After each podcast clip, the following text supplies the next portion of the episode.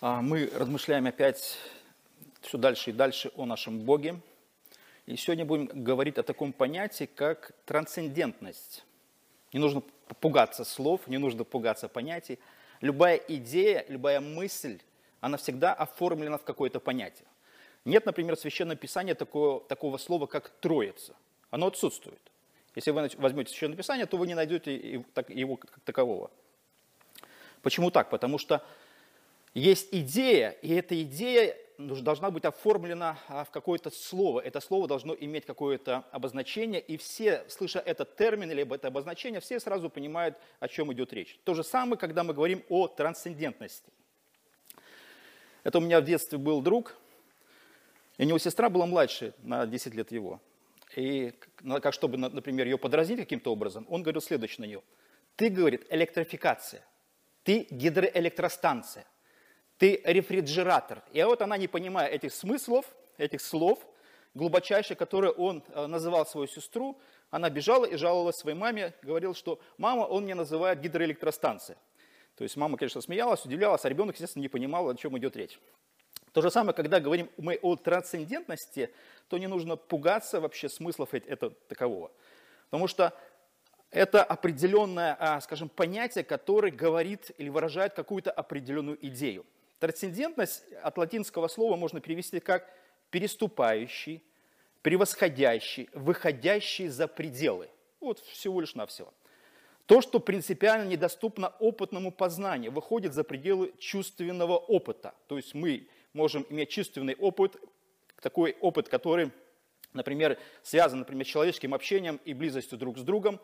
Но когда мы говорим о Боге, то этот опыт выходит а, за рамки вот этого обычного человеческого опыта. То есть Бог находится в каком-то переступающем, превосходящем, либо выходящем за пределы бытия опыте, который мы а, не имеем. То есть поэтому в широком смысле трансцендентное понимание как потустороннее то, что находится по ту сторону человеческого бытия – то есть вот есть мир, Божий мир, либо Бог, в, котором, в мире которого он присутствует. И считается, что в познании а, трансцендентностью занимаются а, религия и метафизика. Метафизика – это раздел философии, занимающийся исследованием первоначальной природы реальности мира, бытия как такового. Поэтому трансцендентность подразумевается прежде всего то, что согласно которому божественное лежит за пределами человеческого а, мира – и человеческой а, где-то реальности, реальности как физической, которой, в принципе, в которой все живем мы. Мы, как люди, скажем, и духовные, и физически присутствуем в мире, и все время имеем опыт, и все время имеем знания от соприкосновения, скажем, с тем, что окружает нас. Природа, а люди, животные, а, космос, вот все это в пределах нашего видимости, осмысления, познания, ощущения – Поэтому, когда мы говорим о Боге, то прежде всего и понятие трансцендентности, то речь идет о том, что только трансцендентный, либо Бог, который, скажем, выходит за, скажем, за мир природы или существование Вселенной, только такой Бог мог сотворить это все. То есть тот, кто независим от, от природы, тот, кто находится вне этой природы, и тот, кто находится совершенно в другой э, реальности – Поэтому понятие трансцендентности относится к тому, что Бог по своей сути отличается от своего творения. Можно так сформулировать. Или еще говоря так, трансцендентность можно определить как концепцию о, боже, о божестве, качеством которого является высшим и независимым от Вселенной. Когда мы смотрим Священное Писание, мы находим, а, скажем, подтверждение этой идеи, и с другой стороны мы еще имеем понимание того, что да, мы имеем дело с трансцендентным Богом, который, естественно, находится вне вот ежедневного нашего а, соприкосновения. Он где-то находится совершенно по другую сторону или по другую реальность. Но эта реальность такая же абсолютно реальность, как и тот физический мир, или та реальность даже гораздо больше реальности, чем физический мир, в котором мы существуем. Нужно просто понимать, если изучаем Священное Писание. Так как он является первичным, он является источником нашего мира, поэтому он более реальным, более, скажем, просто мы, когда его не видим, мы думаем, что этого не существует. Либо люди, которые сталкиваются, неверующие люди с трансцендентным Богом, естественно, у них возникает такое понятие, что этого мира не существует и Бога не существует. И этой, значит, реальности не существует. Поэтому на это вообще не стоит обращать внимание и брать, а, скажем, как таковое вообще в понимание. Поэтому, когда люди начинают спорить о Боге, вот много смотрел разных, а, скажем, встреч, а, дискуссий по поводу того вообще, есть ли или отсутствует Бог как таковой. И большинство неверующих людей, они вообще исключают из, скажем, своего как бы, понимания того, что Бог вообще есть. Поэтому из этого нельзя отталкиваться, так как все верующие отталкиваются от, скажем, от вопроса есть либо нету, они говорят, нет, этот вопрос вообще не нужно ставить, потому что как бы нет, не нужно даже ставить вопрос о том, что, что чего нет вообще. Поэтому как бы вообще не нужно от этого а, понятия отталкиваться. Например, когда мы смотрим о Священное Писание, трансцендентность Бога описана следующим образом. Например, в Исаии 55 главе. «Мои мысли не ваши мысли, не ваши пути, пути мои, говорит Господь. Как небо выше земли, так пути мои выше путей ваших, и мысли мои выше мыслей ваших». Или, например, в Исаии 66 главе. «Небо – престол мой, а земля – подножие ног моих. Где же построите вы дом для меня, и где место покоя моего. Или э, в Исаии 40, 40 главе. «Вот народы, как капля из ведра, и считаются, как пылинка на весах». Или, э, например, в Исаии 40 еще главе сказано следующее. «Он есть тот, который восседает над кругом земли». Вот, вот так описан э, Бог и его трансцендентность. Иногда, иногда, когда мы смотрим эту же 40 главу Исаии, то обычно в этой главе речь идет о том, что Бог отличается от идолов, так как дело в том, что идолы есть часть творения, либо мира, мира, созданного людьми, то есть идолы – это то, э, скажем, воображение, физически. Обычно раньше физические идолы создавались. Они, скажем, идея человеческого сознания, она воплощалась в идоле и была делом рук э, этого, скажем, творения. То есть человек создавал другое творение, создавал другое творение. Это то же самое было с а, иудеями, когда они вышли из Египта. Что они видели? Они видели подобные идолы в Египте, и потом, когда Моисей их оставил на какое-то время, и они подумали, что он погиб, они тут же решили сделать себе идола. И какого они сделали идола? Они сделали идол, который они видели в Египте. Они сделали вот этого золотого быка и стали поклоняться ему, сказали, вот Бог наш, который вывел нас из земли Египет. То есть они фактически творение, как люди, сделали другое творение, и тем образом они а, воплотили этого Бога, а, скажем, вот буквально физическое творение. Поэтому, когда мы говорим о Боге, или Писание в Исаии 40 главе описывает Бога, то этот Бог кардинально отличается от творения. Потому что Бог отличен от Его как такового. Бог не зависит от творения. Бог отличен. Бог является первопричиной творения как такового. Например, а в других местах Писания сказано следующее. «Поистину Богу лежит на земле. Небо и небо небес вмещают себя. Высок над всеми народами Господь, как небесами слова Его. Каждый Господь Бог наш, который обитает на высоте. Тебе возношу очи мои, живущий на небесах. Вот таким образом а, как бы описывается Бог, который как бы является удаленным а, от мира и от людей. Естественно, мы должны каким-то образом а, сформулировать вообще, а где же Бог находится, как э, иметь с ним взаимоотношения. И вот в связи с этим, скажем, с наличием этой реальности и с наличием Бога, как же его можно себе представить, либо где он находится, и каким образом этот Бог, которого мы не видим, но который все-таки взаимодействует с творением, а, имеет контакт с этим творением, и творение, которое создано Богом, имеет контакт с Богом, который его создал. То есть вот этот момент взаимодействия, а, а взаимодействие заключается сложность в том, что мы буквально не видим Бога. Вот понимаете, вот сложность в этом. То есть мы с ним взаимодействуем, но не видим объект а, того, с кем мы взаимодействуем. Это, это очень интересный такой и таинственный процесс. Понимаете, да? Это вот, вот, как я говорил, что любопытство Моисея, оно просто распирало его. Он говорит, Господи, я тебя просто хочу видеть, давай. Вот. То, что мы все время с тобой разговариваем, вот, ну, ну, тебе нужно увидеть. Поэтому Бог показывает себя со спины, проходя и помещая его а, в скалу. Это, вот, это вообще самый феноменальный момент, что вот единственный человек в Библии, который просто не выдержал, сказал, вот я хочу тебя видеть, я тебя просто хочу увидеть. Поэтому, когда мы смотрим а, богословское вообще понимание этих вещей, то она иногда вытекает а, совершенно в разных размышлениях. Естественно, богословы – это те же самые христиане, которые пытаются осмыслить вообще Бога и взаимодействие вот с этим трансцендентным Богом, который находится а, за пределами чувственного опыта, восприятия человека. Вот как же нам взаимодействовать и где же Бог находится? Вот вообще, где он находится? Вообще можете себе представить? Как бы вроде бы мы читаем Священное Писание, Бог, вот как мы здесь читаем, что Бог находится на небесах, или небо небес не вмещают тебя, или высок над всеми народами Господь, над небесами э, как бы Он находится, и небо Его, как бы, э, небо Его престол, а как бы земля – это подножие Его ног. Как, вот, как бы так описывается, описывается Бог, очень, очень интересно.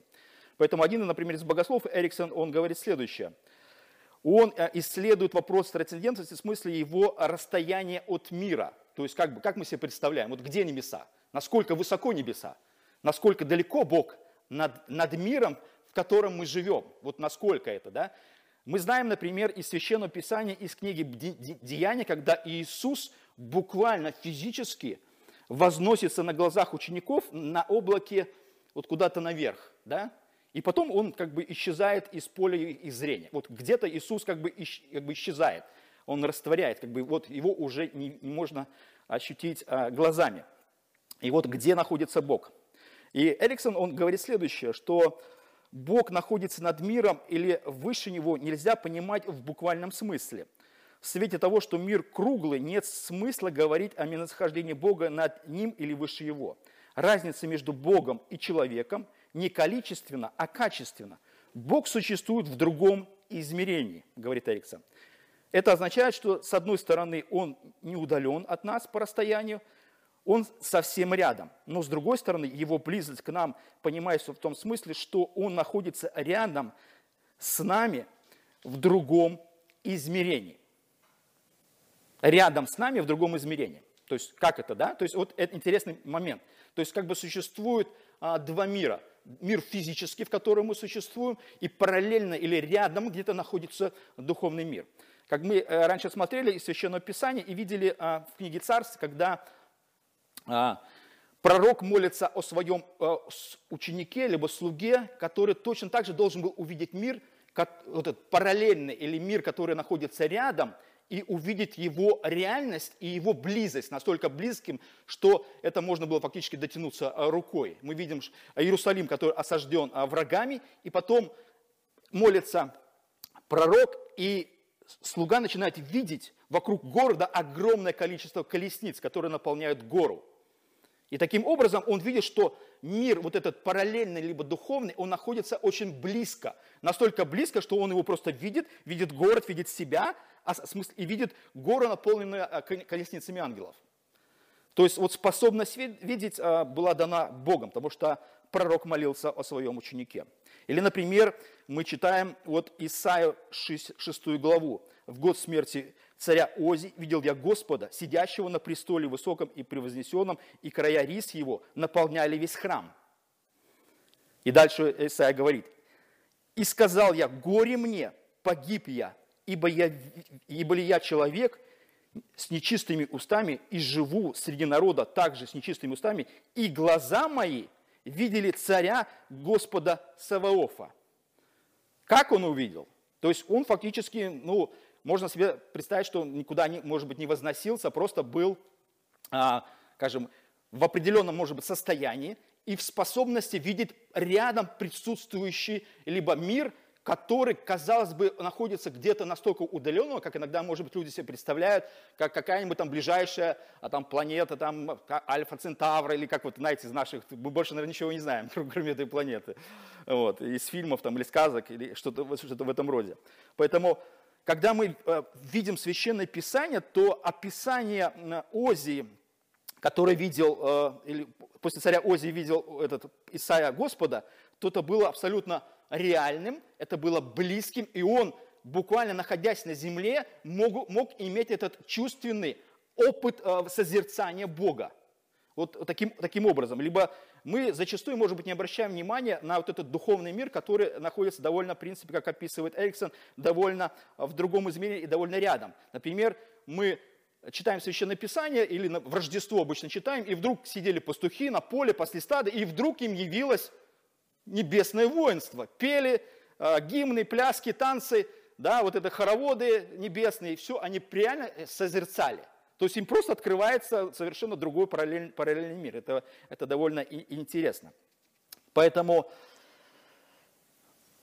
это еще учение называется как имманентность, это учение о проявлении божественности в материальном мире. И вот этот такой баланс все время нужно соблюдать, чтобы Бог не был совершенно удален от мира, который Он создал, и с другой стороны, Он был не настолько проникновен в мир, что буквально можно сказать, что Бог это вот у дерева Бог или Бог это камень, то чтобы вообще отделить Бог, Бога от, этой, от, этих, от этих понятий как, как таковых.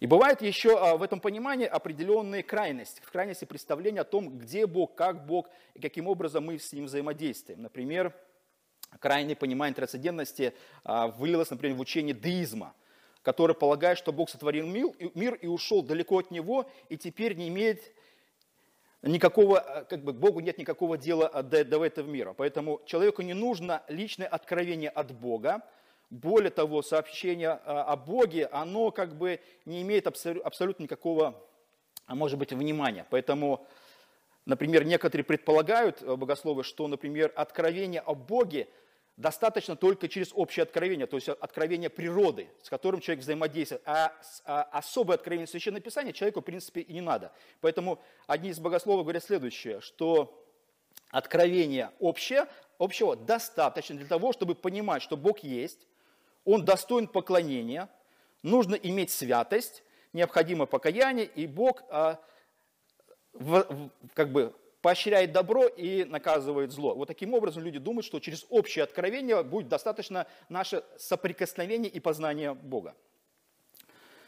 И а, распространенную э, мировоззрение вот это деизма способствовало научные открытия. То есть, например, раньше а, в Средневековье считали, что Бог поддерживает мир и управляет им через ангелов. Хотя это недалеко, в принципе, от представления Священного Писания, хотя, потому что мы знаем, например, из Откровения, что Бог посылает своих ангелов на четыре стороны земли держать ветер, например, да, или что-то вот, что подобное. Поэтому все-таки иметь окончательное откровение, либо понимание того, что делают ангелы и что они не делают, для нас сложно. Поэтому люди, в принципе, думали, что с ангелами как бы это было все сложно, поэтому нужно упростить это понимание, как Бог вообще проявляет себя, э, или имманентность Бога все-таки присутствует в мире. Они говорили следующее, что Бог э, через вот, миропознание, через науку начало все-таки, люди начинают соприкасаться с физическим миром, и они увидели определенную закономерность и законы, которые присутствуют в мире. И через эти законы они видели процессы, которые повторяются, которые все время присутствуют в мире. И они сказали таким образом, что Бог сотворил мир, и мир, о, миром он управляет через эти законы, вот через эти физические законы. Поэтому его связь соприкасается непосредственно а, через эти законы. Хотя, например, мы знаем из а, Священного Писания, из послания к евреям, что Иисус своим словом держит мир. Вот как это понять, трудно понять. Поэтому мы до конца вообще не понимаем, мы лишь соприкасаемся даже с, с физическим миром и пытаемся понять, как он устроен, но не более того. Мы все равно до конца не понимаем, потому что речь идет и о Боге, который сотворил его, Боге, который поддерживает этот мир. И вообще вот эти все вещи, они довольно сложные. Там, как нам объясняли, например, из физики, существует ядро, и вокруг там а, электроны там бегают, там э, бегают. А между электронами что? Как бы пустота, да, но они никуда не разлетаются, не прилетают. А, и человек, в принципе, если разобрать его на все эти мельчайшие, это фактически там ядра электроны, которые, но почему-то сосредоточены в одной точке, в нас, например, да, которые взаимодействуют определенным образом, и вот эти пустоты, они никуда не разлетаются, они, вот, скажем, вот находятся в такой целостной, э, реальной, скажем, вот материальном воплощении, а, вот это, вот это и являются, скажем, прекрасными, то есть из чего все сотворено. Также еще есть представление о этой теме следующим образом. Например, существует апофатическое богословие, согласно которому Бог а, непостижим и не подвергается ни словесному описанию, умственной абсолютной визуализации. Получается, что Божья сущность и природа не могут быть выражены а, и описано человеческими словами. То есть говорит, что Бог как бы вроде бы есть, Он существует, Он удален, но описать мы его совершенно не можем. Это невозможно человеческому пониманию. Поэтому этот вопрос, давайте вообще, они говорят, опустим и не будем касаться этой, этой темы.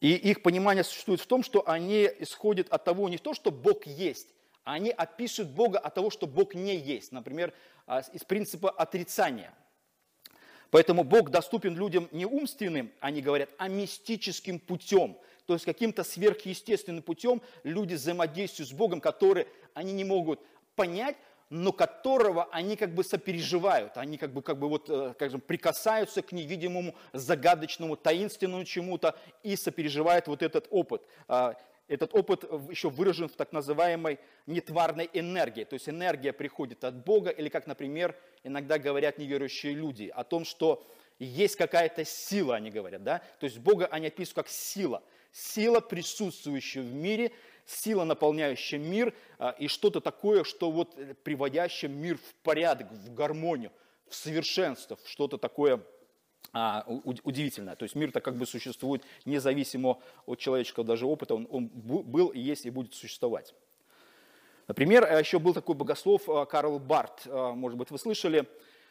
У него вообще, скажем, это один из последних таких фундаментальных богословов, и его трансцендентность Бога описана следующим образом. Он говорит таким, такие слова, что только Богом можно познать Бога. Только Бога можно познать Бога, то есть только Бог может познать Бога, то есть а, человеку это недопустимо. Только Бог может открыть себя, только Он определяет, когда, где и как Он будет проявлять себя. К тому же Он определяет условия, при которых человек может познать Его как такового. И получается, что Барт исходит из понятия откровения, а, открытия Богом самого себя. И он говорит следующее. По Барту человек – не по силам даже представить себе, каким образом Бог должен или будет открыть себя до какого-то определенного момента откровения. И либо Барт говорит, что Бог а, допускает, как бы с одной стороны себя проявляет себя через все-таки проповедь Евангелия, а, через Слово Божье, через таинство, но при этом он говорит, что умственная способность, поврежденная грехом, не способна понять и осознать Бога через, через разум, а только способна осозна, к осознанию такому духовному через воздействие Святого Духа. То есть через Святого Духа, через это открытие человек все-таки может все-таки каким-то образом а, понять, кто такой Бог. И то это будет все искаженное, это все будет а, такое опыт, скажем, не, не, нереальный, и он таким образом отталкивается от того, что человек – а, как бы не нуждается в том, что он думает о Боге, а человек прежде всего должен знать о том, что, что Бог думает о человеке, как бы первичное, что Бог думает о нас, а не то, что мы о нем думаем. Вот как бы а, такая концепция выходит из этого всего. Поэтому, а, по, его пониманию, э, этот особый духовный опыт, он как бы, может быть, не нуждается вот в настолько глобальном, а, скажем, соприкосновении. И можно из этого всего сказанного сделать определенные а, выводы. Например, о том, что люди обычно а, представляют себе Бога каким-то образом. Например, вот, это, вот этот опыт а, философского размышления о Боге, оно все-таки каким-то образом а, влияет а, на практическое, скажем, наше как бы соприкосновение с Богом как таковым. Например, деизм предполагает, что Бог сотворил мир и ушел, как говорю, где-то в сторону и совершенно самоустранился а, от своего творения. Но когда мы смотрим Священное Писание и смотрим то, как вообще все, все происходит на самом деле, мы понимаем, что миллионы людей и Священное Писание, оно обостряет наше внимание на том, чтобы мы имели личный опыт отношения с Богом и наше сопереживание Богу. Это выражено прежде всего в обычном таком христианском опыте, как молитва. Это вообще интересный опыт. То есть мы понимаем, что это не просто Бог, ушедший куда-то далеко. Мы понимаем, что Бог, которому мы поклоняемся, с которым мы взаимодействуем, находится очень где-то рядом. И наши молитвы, мы замечаем, да, они могут быть тайные, они могут быть тихими, они не могут быть публичными, хотя могут быть и публичными. И мы понимаем, что когда мы молимся, либо произносим слова Богу, которого мы не видим, Бог это всегда слышит. Бог отвечает, мы знаем. Мы имеем такой опыт, когда мы, нам не нужно доказывать, как христиане, что мы имеем ответ на свои молитвы, на свои желания даже, на воздыхание, как сказано в послании к Римлянам 8 главе, что Дух Святой, Он а, поощряет эти воздыхания, Он передает эти воздыхания и формирует в такое, скажем, понять, даже иногда мы не можем это сделать, а Дух Святой формирует а, абсолютно понятную а, идею. Вообще, понятие молитвы, оно довольно, скажем, такое, скажем, сложное и странное, потому что, ладно, если бы дело касалось только Бога и нас как личности в единичном смысле. Вот Бог есть и я, например, да, или там два человека, и мы молимся Богу. Но таких, как нас, как мы, Сколько христиан? И все молятся. И все одновременно молятся. И все в, одно, в, одно, а, в одни 24 часа, представьте себе, сколько молитв достигают Бога. И Бог слышит эти миллионы, десятки миллионов и сотен молитв ежедневно. И у никого не возникает вопроса по поводу того, достигнет ли молитва Бога. Мы знаем, что достигнет. Говорит ли Священное Писание, что нам не нужно молиться, потому что нам нужно становиться в очередь? Не говорит. Нам Писание лишь говорит, что вам нужно иметь постоянную молитву, постоянное соприкосновение с Богом, и мы знаем, что независимо от огромного количества людей, которые находятся где-то рядом, молитвы достигают. У нас нет проблемы помолиться в то время, когда нас побуждает сердце или какие-то проблемы мы имеем этот опыт э, взаимодействия с этим трансцендентным Богом, который реально, скажем так, отвечает и реально всегда слышит. Как это происходит, непонятно. Ну, если даже вот так физически, да. Мы знаем, знаем, например, наш физический опыт сидения, например, э, в поликлинике. Есть один врач, и есть огромное количество больных, которые нуждаются на прием, и они будут сидеть часами, часами и часами, чтобы вот удостоиться этого приема, чтобы кто-то выслушал о ваших нуждах и о ваших болезнях и ответил на них, там, выписав рецепт, либо отправив на какие-то, а, скажем, мероприятия, связанные а, с реабилитацией после какой-то болезни.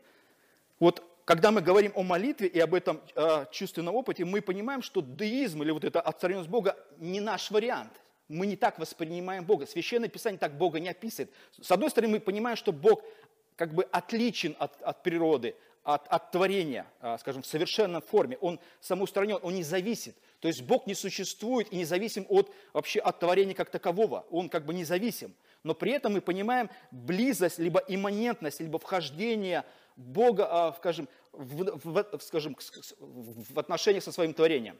То есть творение близко находится соприкосновенно с Богом. И то, что я говорил еще в прошлый раз, что Бог, являясь личностью, Он общается либо соприкасается с такой же личностью, которая сотворена по образу и подобию Его. Бог творит нас как подобие себя, чтобы вступить с Ним вот в эти взаимоотношения близкие. И при этом Писание говорит, что мы способны своим собственным разумом осознать Бога как личность, понять его не только мистическим опытом, как иногда люди пытаются себе представить, но понять его из Слова Божьего, из откровения общего природы, которое нас окружает. Когда мы смотрим на, а, например, дерево, которое сотворил Господь, мы можем сказать следующее. Только Бог мог сотворить дерево. Только Бог, больше никто. Либо еще что-то. То есть, и мы понимаем, насколько Бог а, уникален, насколько он совершенен, насколько он делает красивые вещи. Уникальные красивые вещи, понимаете? Вот иногда мы попадаем в музеи, попадаем в какие-то ювелирные лавки, видим, как э, искусство людей творят какие-то красивые вещи, там видите даже, ну, иногда какие-то очень уникальные вещи. Но когда мы смотрим на природу, Бог делает цвета, запахи, формы, разные абсолютно, уни, все уникальное. Вот все в уникальном виде сотворено Богом. Поэтому мы способны скажем, как люди, а, иметь а, опыт с Богом как разумные, скажем, существа, либо личности, которые могут осознать Бога, Его откровение, понимание Его как личности, соприкасаясь с Ним в нашем, вот в реальном, скажем так, житейском, житейском опыте. Поэтому не нужно, скажем, думать, что Богу до нас нет дела, или Бог не ответит на наши молитвы, или Бог совершенно равнодушен. Нет, Бог, я же э, как я говорил раньше, что Бог настолько, скажем, близок к нам, что Он стал таким же, как мы, явившись в Иисусе. Понимаете? Он не явился как ангел, он не явился, же говорю, как море, как камень, как что-то такое, то, что окружает нас. Нет, Бог является и воплощается в человека, такого же, как мы. Понимаете, насколько вот это общение и понимание, и Бог знает, что мы способны понять и осознать и возблагодарить Его, а, скажем, за, за то, что Он сделал, и за то, что Он стал нам настолько близок, что мы можем, а, скажем, вот быть в едином таком порыве. И мы можем быть не просто, скажем, соприкасаться с нашим трансцендентным Богом, мы можем стать Его детьми. Мы переходим в отношения уже вечности с Ним, понимаете, как дети, как наследники, как подобие Христа, как вот что-то такое, что отображает Его.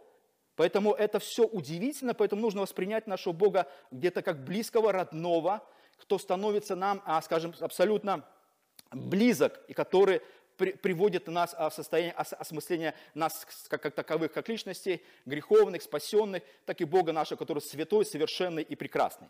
Поэтому пусть Бог благословит и поможет нам соприкасаться и иметь этот опыт с нашим трансцендентным Богом. Аминь.